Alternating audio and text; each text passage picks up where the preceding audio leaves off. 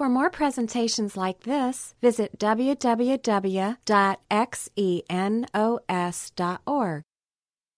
So, yeah, we've been in the book of John. Uh, we're going to be in chapter 15, talking about Jesus' allegory of the vine and the branches.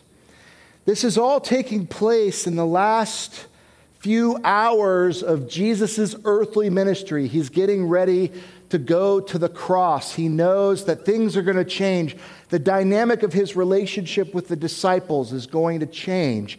And he's preparing them to, for what's going to happen and how to carry on the work. So it's a very concentrated, the stuff that he's going over with them, the stuff that he's teaching them is very potent, very powerful. He's giving them incredible lessons like what it is to be a spiritual leader is to be a servant of all. And he washes their feet. And we talked about that several weeks ago. How he sets the bar for there's no job that's, that's too low for a spiritual leader. Two weeks ago, we talked about how he was promising them that the Helper, the Holy Spirit, is going to come, that he's bodily not going to be among them, but he's coming in another way that's going to be even better because the Spirit of God is going to indwell them and empower them because he is going up on the cross. And then we're, we're looking at this morning as a discussion about what it means to be led by that power, to be guided by that power, to be fueled by that power, how to continue on in their spiritual growth. Um, that's where he's headed with this to help them prepare for what's about to happen. And so it brings us to a really important and really very fascinating question How do I grow spiritually?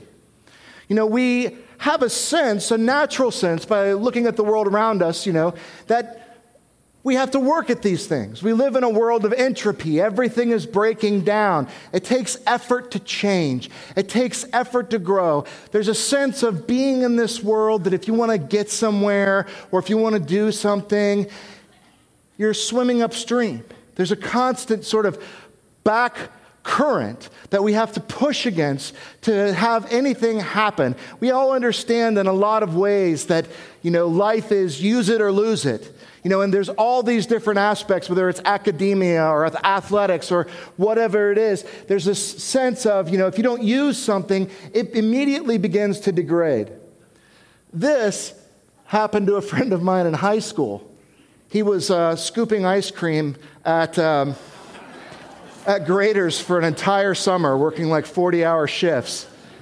And we were just like looking at it, like, dude, scoop with the left every once in a while, you know? This is like this, this sense of like, use it or lose it, right? That's, that's how the world works. Change takes a lot of work. You have to work really hard for a little bit of improvement, and then you have to maintain whatever improvement you get. If you stop, you start to slide backwards. And this works in all kinds of things. If you stop growing, you stop working, you move backwards. A lot of us here used to speak a foreign language. How can you used to speak a foreign language, but no longer? We didn't use it, and we lost it, right? A lot of us here used to play an instrument. I used to fit in this shirt that I'm wearing. and then we got waffles. The point is, that's the, we sense that that's the way of the world, that that's the way that things work. And surely then, spiritual growth must work along a similar principle, right? So we get to our passage, John 15, 1 through 11, and he says, I am the true vine, and my Father is the vine dresser. Every branch in me that does not bear fruit, he takes away. And every branch that bears fruit, he prunes it so that it may, be more, may bear more fruit. You are already clean because of the word which I have spoken to you. Abide in me, and I in you, as the branch cannot bear fruit of itself unless it abides in the vine so neither can you unless you abide in me.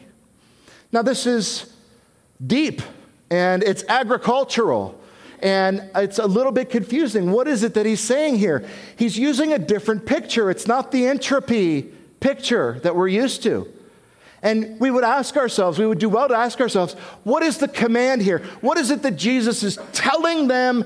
Listen, if you want to grow spiritually, here's what you have to do. As my followers, you must bear much fruit. Isn't that what he's saying? No, that is not what he's saying. We're so wrapped up in this world of results. We're so wrapped up in this, uh, this concept of use it or lose it that we tend to read it into everything. But if we go back and we look at our passage, what is the command? Abide in me. The command is not to bear fruit. The command is to abide in me and I in you. As a branch cannot bear fruit of itself unless it abides in the vine, so neither can you unless you abide in me. Isn't that interesting? The work of spiritual growth of moving forward is something called abiding. Let's keep reading. He says in 5, I am the vine, you are the branches. He who abides in me and I in him, he bears much fruit, for apart from me you can do nothing. If anyone does not abide in me, he is thrown away as a branch and dries up, and they gather them and cast them in the fire, and they are burned.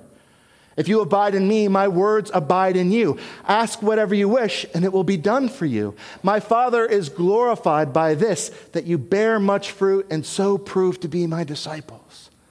That word comes up again and again and again. Abide, abide, abide. Abide in me as I in you. Abide in me as I abide in the Father. That's what he's saying is the key here to spiritual growth is to abide in me. And then he uses this imagery of a vine, a grapevine. And, you know, so a lot of us don't understand how that works. They would have understood it a lot better in their culture. They were an agrarian culture. And abide isn't really a word that we use a lot today. That's what a grapevine looks like. And what he's saying here is the vine dresser, the guy who's in charge of taking care of tending the garden, is the father.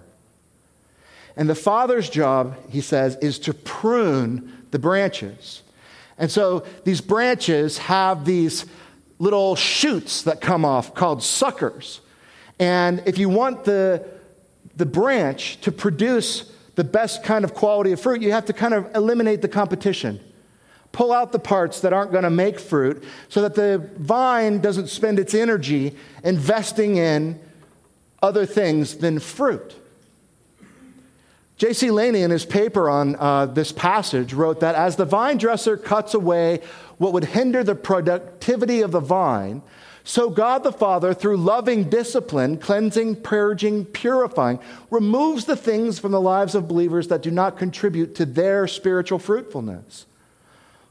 so this could be all kinds of things. This could be distractions. This could be character issues. This could be sin. This could be uh, obsessions, things that uh, we are pouring ourselves into that are actually bad for us and getting in the way of growing spiritually. God lovingly tends to us and cares for us and helps over a period of time to prune away these things.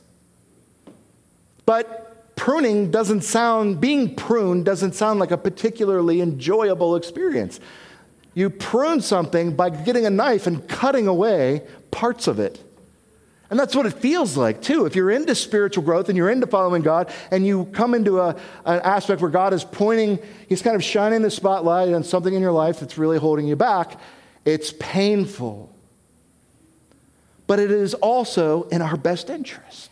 It's an act of love to help us see the reality of the things that are holding us back from growing and maturing spiritually. And that's the role of God in this allegory that Jesus is using.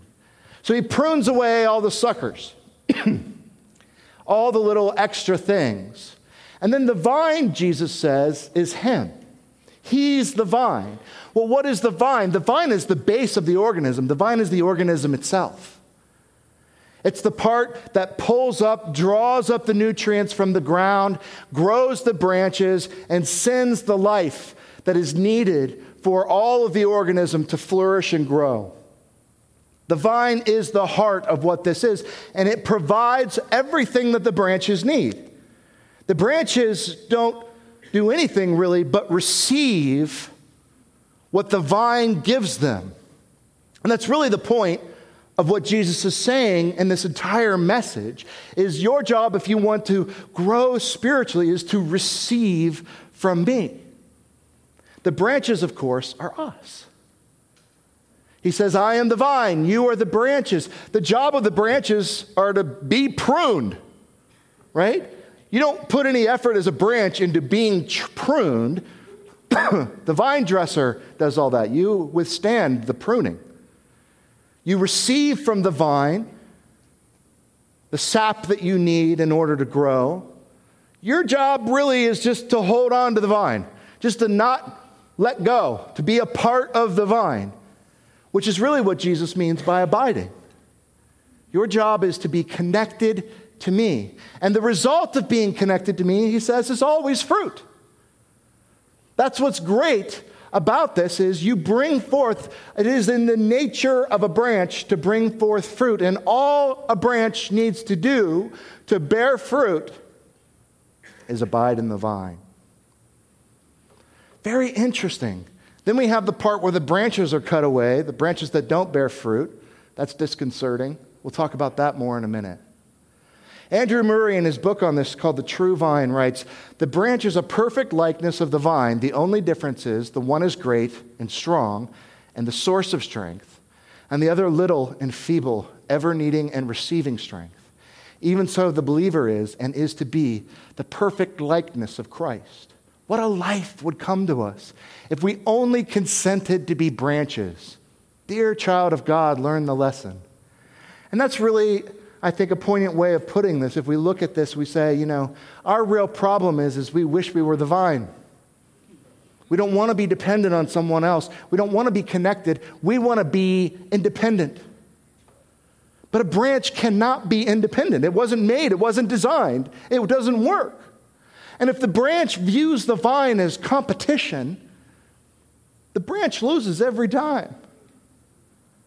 Because it's not designed to be apart from the vine. Okay, but what does it really mean to abide? Why use that word? What are we even talking about here? Does the branch work at abiding? I think we read things and we're like, and we're like, we read this and we're like, okay, cool. My job is to abide. What's that? I'm ready to go. I'm ready to put the effort into abiding.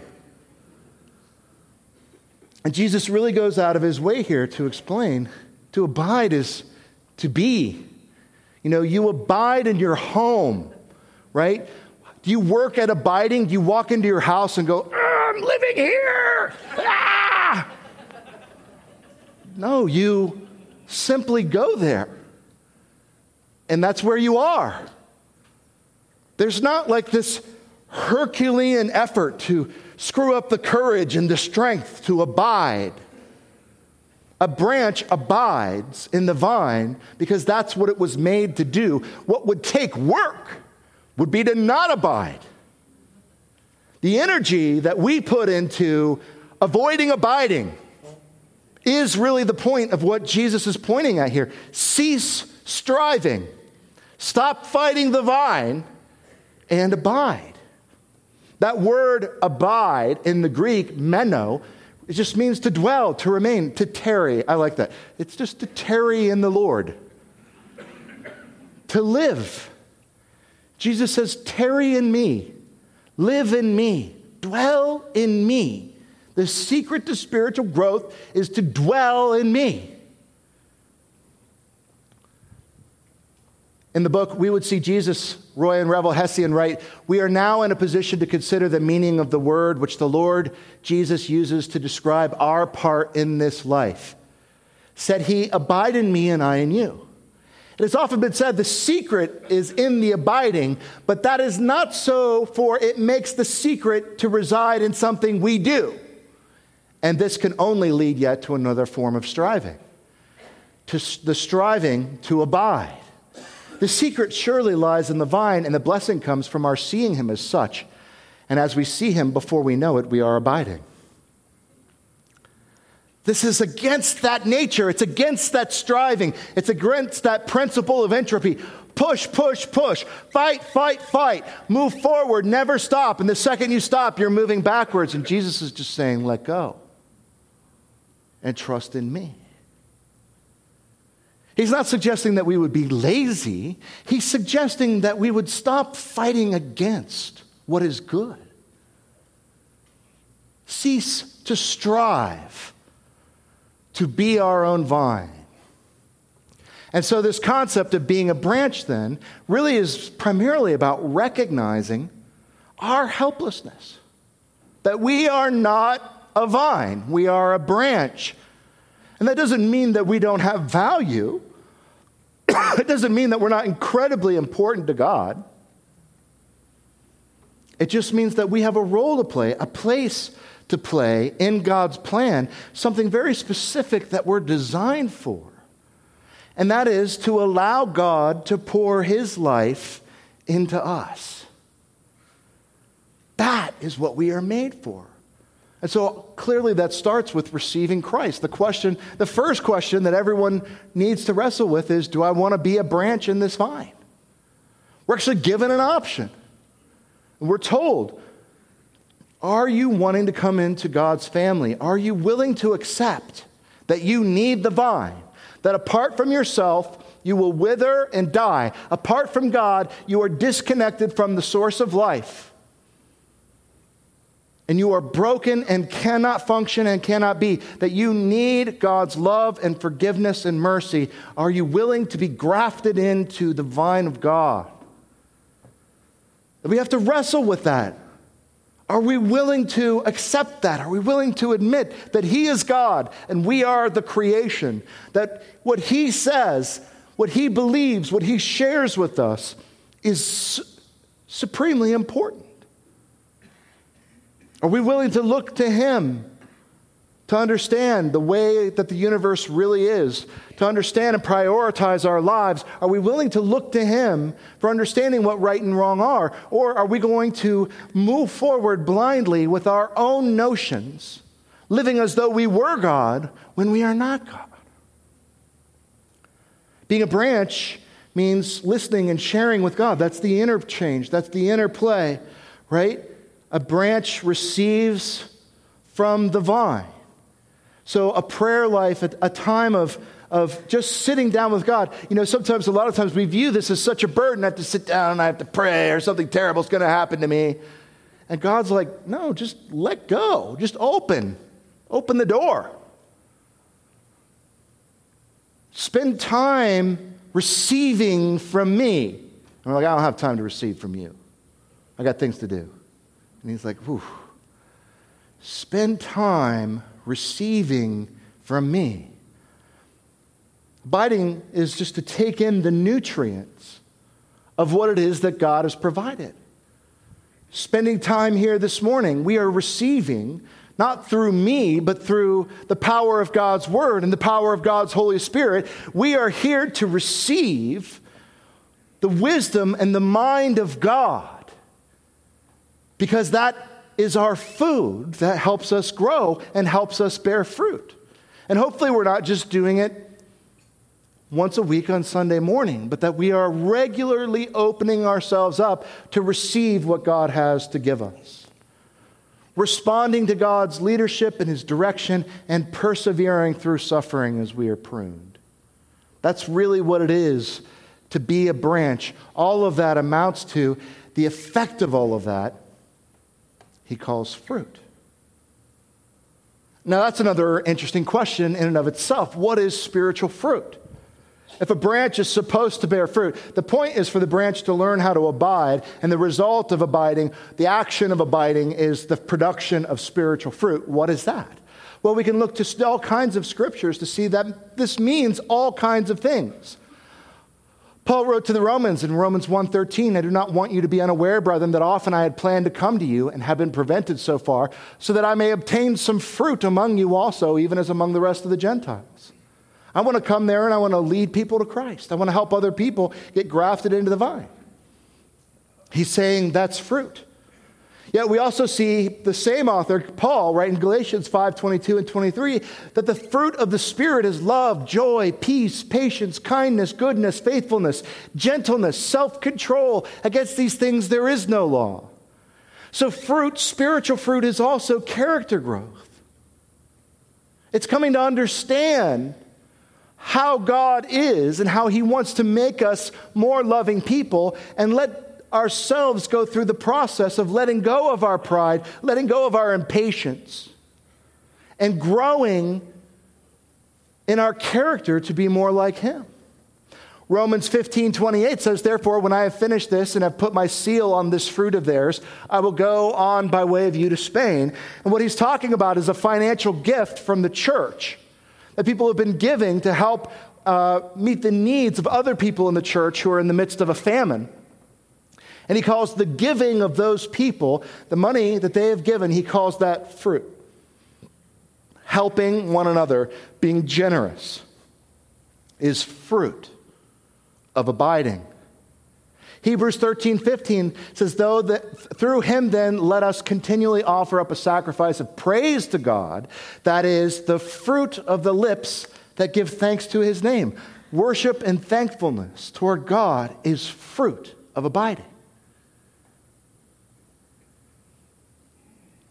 Becoming someone who's grateful and connected and appreciative, how could you not, as a branch, become appreciative of the vine as you understand more and more that the vine is there to provide everything you need? Colossians 1:10 says so that you will walk in a manner worthy of the Lord to please him in all respects bearing fruit in every good work and increasing in the knowledge of God. Serving others is fruit. So we don't go out and say, well, I think I need to bear some fruit today, so I'm going to serve others and therefore fruit will be borne. He's saying that's actually that's not going to work out. What we need to do is daily abide in Him. And the result of that will be all of this kind of fruit. If you are connected with the Lord, then all of this other stuff will take care of itself. If you're receiving from Him what He has for you, if you're not blocking Him from moving in your life, the fruit will be produced. Our focus should be on the vine. Well, that sounds pretty good. That sounds like uh, something I can get behind. Um, I'm excited about that. That's good. But there are those other branches. We didn't talk about that, did we? It's like, oh, okay. The whole abiding thing sounds pretty cool, but some of those branches get cut off and burned in the fire. The one branch is a branch that bears fruit, it abides in Him. It's not perfect, it needs pruning. We're not saying that you, know, you have to be perfect in order to be a fruit bearing branch. There's that whole process of discipline, pruning, letting God move in your life and helping you grow and change and understand the things that are getting in the way and the distractions that are taking away from what you really need, which is Him. So, all of us fruit bearing branches are not perfect, and we have problems, and we have weird stalks growing out of the side. And God has to snip those away.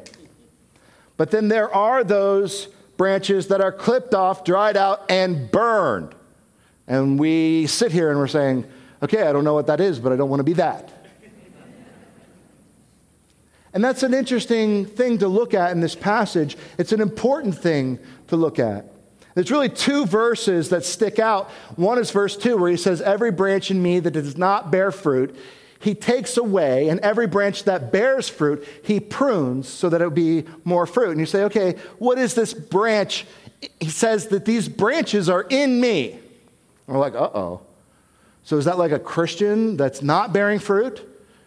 And he takes them away? That sounds that sounds intimidating. I want to be with the other branches. I want to be taken away. And it turns out that it's really not that clear. If you get into the Greek on this, an alternate translation, because of the way that Greek works with the word order, Word order isn't as important in Greek as it is in English, it has more to do with context. And another translation of this could be every branch that does not bear fruit in me. It's whether in me is modifying the verb or the noun that's curious in this case. And Greek scholars agree you can interpret it either way. And so, as they translate it into English, they translate it as a branch in me that does not bear fruit, which sounds like that would be a Christian.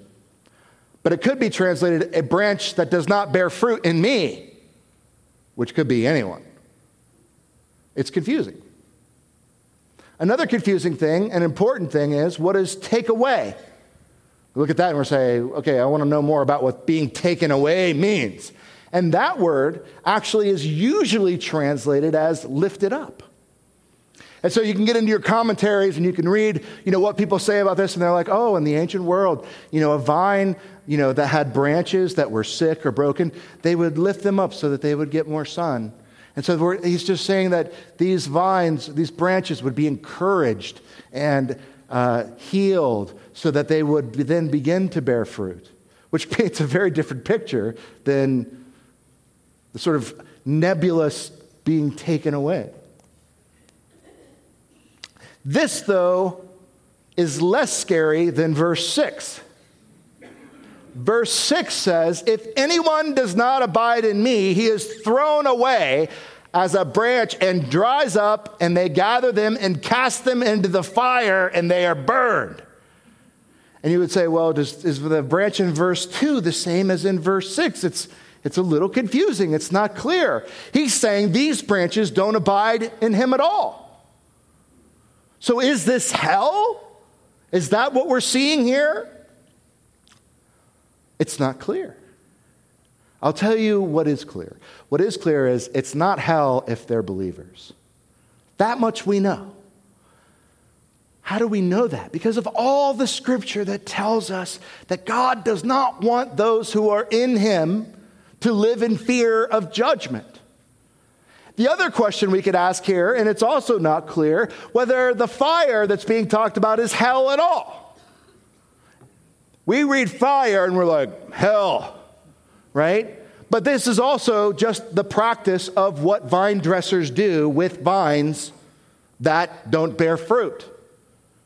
So it's, it's an issue of is the, is the allegory here telling us a warning about something, a threat of somehow, or is it just playing out the vision of a vine dresser and what happens with vines?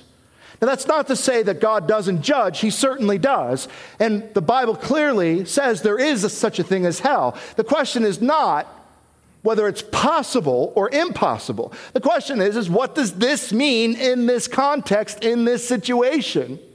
Because it seems important. Well, there's an opportunity here to talk about three key principles in interpretation that are very helpful, I think, in our understanding of this passage. One is to interpret the unclear in light of the clear. Okay, we have to take what we know that is very obvious and repeatedly stated in the passage that we're reading and all over Scripture and say it can't contradict what we already know and what is already clear. So, are, is this a threat that if you're a believer and you don't bear fruit, that God's going to cut you off and burn you up in hell? Romans 8 1, therefore, there is now no condemnation for those who are in Christ Jesus.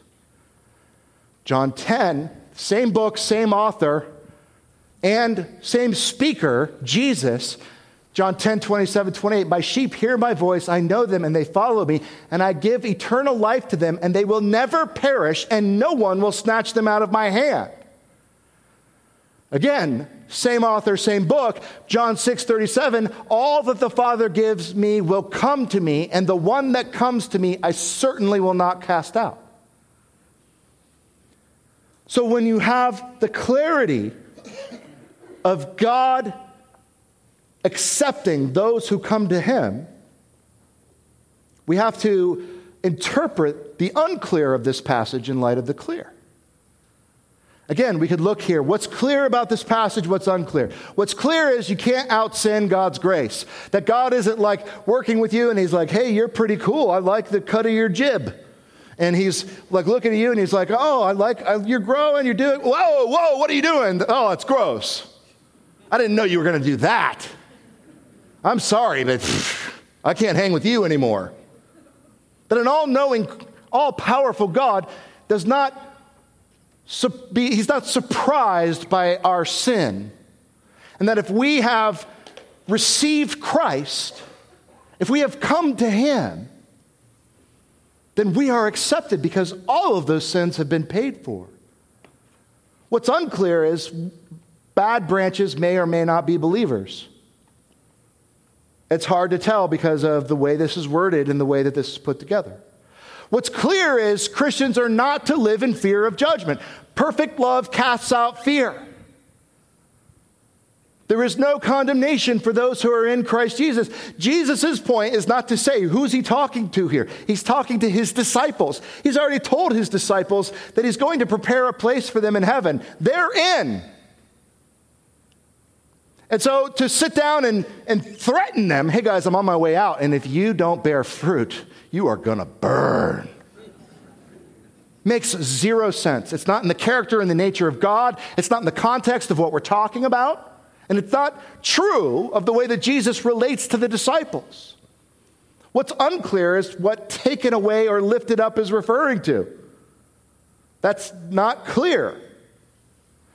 What's clear is that fruit means a lot of different things. It means character, it means service, it means love, it means giving, it, it means a lot of different things. It's not just one thing that's fruit. It's like the, the fruit of abiding in the vine brings forth all kinds of different change and growth in our lives. What's unclear in this passage is if burning is hell. Contrary to popular belief, every time the Bible says fire, it's not talking about hell. It's not clear. So we have to look at what's clear, and whatever interpretation we come away with in this passage, we have to interpret through the light of what we know. Another key principle here is context. What's the context for Jesus saying this? Is Jesus preparing them to carry on the work? Is he getting ready to leave and encouraging them on how to keep the mission going? Or is he trying to warn his disciples, guys, I'm leaving, and if you misbehave while I'm gone, it's not going to go well for you? Context is very important in interpretation. He's encouraging them, he's lifting them up, not trying to scare them into being good boys while he's gone. The third principle here is that literary format matters. And what I mean is you have to think about what you're looking at here. We're looking at a gospel, a biography, a firsthand, an eyewitness account of Jesus' life. And as Jesus is speaking here, with the vine and the branches, he is using an allegory. It's a picture to teach a principle. But not every necessarily every picture in the story is intended to have meaning. And so you have to be very careful not to pull more out of the allegory than the author intends, especially when it's unclear. Now, I don't mean to suggest at all that there's nothing clear in this passage. What I mean to suggest is, is let's be courageous, let's be confident, let's be sure that his desire here is not to threaten his disciples or us, but to encourage us to abide. Isn't that what's clear from this passage? That Jesus wants us to abide, and that abiding in him is the way forward into spiritual growth. We might be like, okay, yeah, I think that is the main point, but isn't there? I mean, why go into the whole thing with cutting away the branches and burning them if there's no point, if there's no desire, if there's no warning here? Why even include that part? It seems like Jesus wanted to warn us about something. Well, I think there is a warning here. Don't be a branch that doesn't bear fruit. That's bad. You're like, how bad? I'm like, not clear, but it's clear that it's bad. And I think that's the extent of what Jesus intends to communicate here is be a branch that abides, not a branch that doesn't. And the focus and the emphasis is on the abiding of the branches, not on explaining what happens to branches that don't bear fruit. The point of the allegory is to allow yourself to be grafted into the vine, receive the good things that God has for you. And as you receive what God has given, the nutrients that come up from the vine, realize that the more that you receive, the more will spill out into the lives of the people around you and have an effect on them for the good. That the fruit that's being discussed here is the result of your receiving. And that that fruit is not, branches don't eat fruit. Branches give fruit. And so the idea here is don't be complacent about receiving from God. Don't live your life day in and day out with the idea that I'll get to it eventually, I'll find some time, I'll catch up with you later, Lord. Make that abiding the priority. And I'm not just talking about a devotional life, I'm talking about all through your day. Are you abiding not just for 10 minutes, 15 minutes, 30 minutes, or an hour in the morning, but are you moving forward in your life connected to the vine and aware of that connection? Bringing God into all aspects and all circumstances in your life. Praying throughout the day, listening throughout the day, and seeking just to be more open to whatever, whatever God has to bring. Well, I th- still think it's scary. And, you know, it's hard to read this passage without being like, well, how do I know if I'm bearing fruit or not? Aren't we just geared that way? We read this and we're like, it's bad to be a branch that doesn't bear fruit. And we're like, well, let's do a little self inspection here, become a fruit inspector. And let's look, you know, and, you know, because why do we do that? Part of that is we're so many, for so many of us, we're geared to be motivated by fear. We're looking for something scary and the false belief that it will make us do something. But that's not what makes us do spiritual things. What makes us do spiritual things is being connected to the vine, not the fear of not being connected enough. Warren Wiersbe wrote The word results is often heard in conversations among Christian workers. But this is not actually a Bible concept. A machine can produce results, and so can a robot. But it takes a living organism to produce fruit. It takes time and cultivation to produce fruit. A good crop does not come overnight. We must remember that the branches do not eat the fruit, others do. We are not producing fruit to please ourselves, but to serve others. It's important that we keep that in context. And so if you're sitting there and you're like, Am I like a fake branch or am I like an unfruit bearing branch? Here's the thing you know, you, better than anyone else, you know whether or not you are in Christ. Because if you want to be in Christ and you understand that being in Christ means opening the door of your heart and admitting that you need His help, His forgiveness for your sins, then you are in Christ. And you know whether or not you want that or not. You know whether or not you've done that or not. None of us know like you know. And so we're not supposed to sit around and wonder am I a Christian or am I not a Christian? Am I bearing enough fruit or what does it mean? What if I'm fooling myself?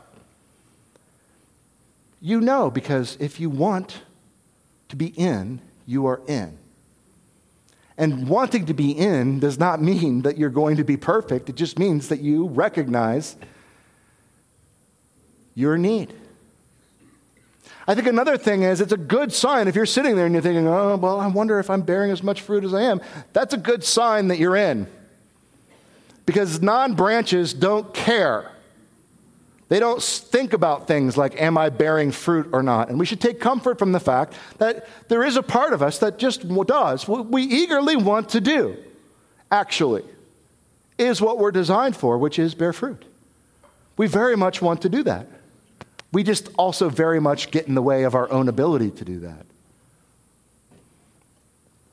I think it's also a practical thing that we can take away from here is that it's important to monitor self burnout. That, you know, as, as we think about this and we want to do all these things, when it starts to feel very cumbersome and very burdensome, and we start to be like, you know, snippy with people, I don't know about you, but for me, I get real like moody and grumpy and feel like, you know, everybody wants a piece of me and can I do anything just five minutes to myself? You know, when that comes out of my mouth, I know I'm doing a very poor job of abiding because I'm trying to do all these things that are fruit, and yet I don't have the energy or the resources to do them, which means I'm doing them on my own, which means they're not of great value to anyone. When you're feeling like people and God and ministry and prayer and time in the Word, when you're feeling like that is a burden, we need to look at how we're relating to the vine and how our thinking is going about that. Wiersbe again says many of the, the things could be counterfeited by the flesh. He's talking about fruit. But the deception would eventually be detected, for real spiritual fruit has in it seeds for more fruit. Man made results are dead and cannot reproduce themselves, but spirit produced fruit will go on reproducing from one life to another. There will be fruit, more fruit, and much fruit. And so much of what we do will wind up not having any seeds in it because it was done in the flesh. But whatever we do as a result of abiding in the vine will carry on to generation to generation to generation. Because God, fruit, accomplishes the purpose of God. The Word of God accomplishes the purposes of God. And when we align ourselves with Him, we do something that has an impact in eternity. It's not a flash in the pan, and it's not something that necessarily happens overnight, but it is something that lasts. Jesus enters, closes this little section in John 9. Just as the Father has loved me, I also love you. Abide in my love. If you keep my commandments, you will abide in my love, just as I have kept my Father's commandments and abide in his love. These things I have spoken to you, so that my joy may be in you and that your joy may be full or complete. This is the point. The point here is abiding isn't a burden. Abiding is the source, it's the key, it's the cause of joy. You were designed as a branch, and so you should be at home nowhere more and comfortable no more, nowhere more and full nowhere more than when you're abiding in the vine. I think we view abiding as an effort because we are in competition with the vine. But it's letting go and realizing the opportunity, realizing the reality of our position, that we were made to abide. And the whole entropy of this world, you know, brings us low. We get worn down. We are, you know, being ground down to a nub by the entropy of this world. But from a spiritual standpoint, the older we get, the more decrepit we get, the more broken our bodies are, the more we are also able to do more and more fruit bearing. This isn't connected to that. If we are connected to the Lord, then as we grow and as we change, we become more and more understanding of how to receive from Him. Our spiritual lives become more and more fruitful in all kinds of different ways. We may take steps away from God. We do take steps away. In fact, there's a slow leak that happens when you're not paying attention to what's going on, where you can start to move away and you just abide less and less and less. And we do this usually not in one grandiose gesture, but many little decisions over a long period of time. And we take many steps away from God. But the great thing is, is that it's only one step back to God. God, I've been far from you. I repent. How could I? I've just woken up and realized that I have been stepping away from you and I have becoming, been reverting back to this person that I don't want to be.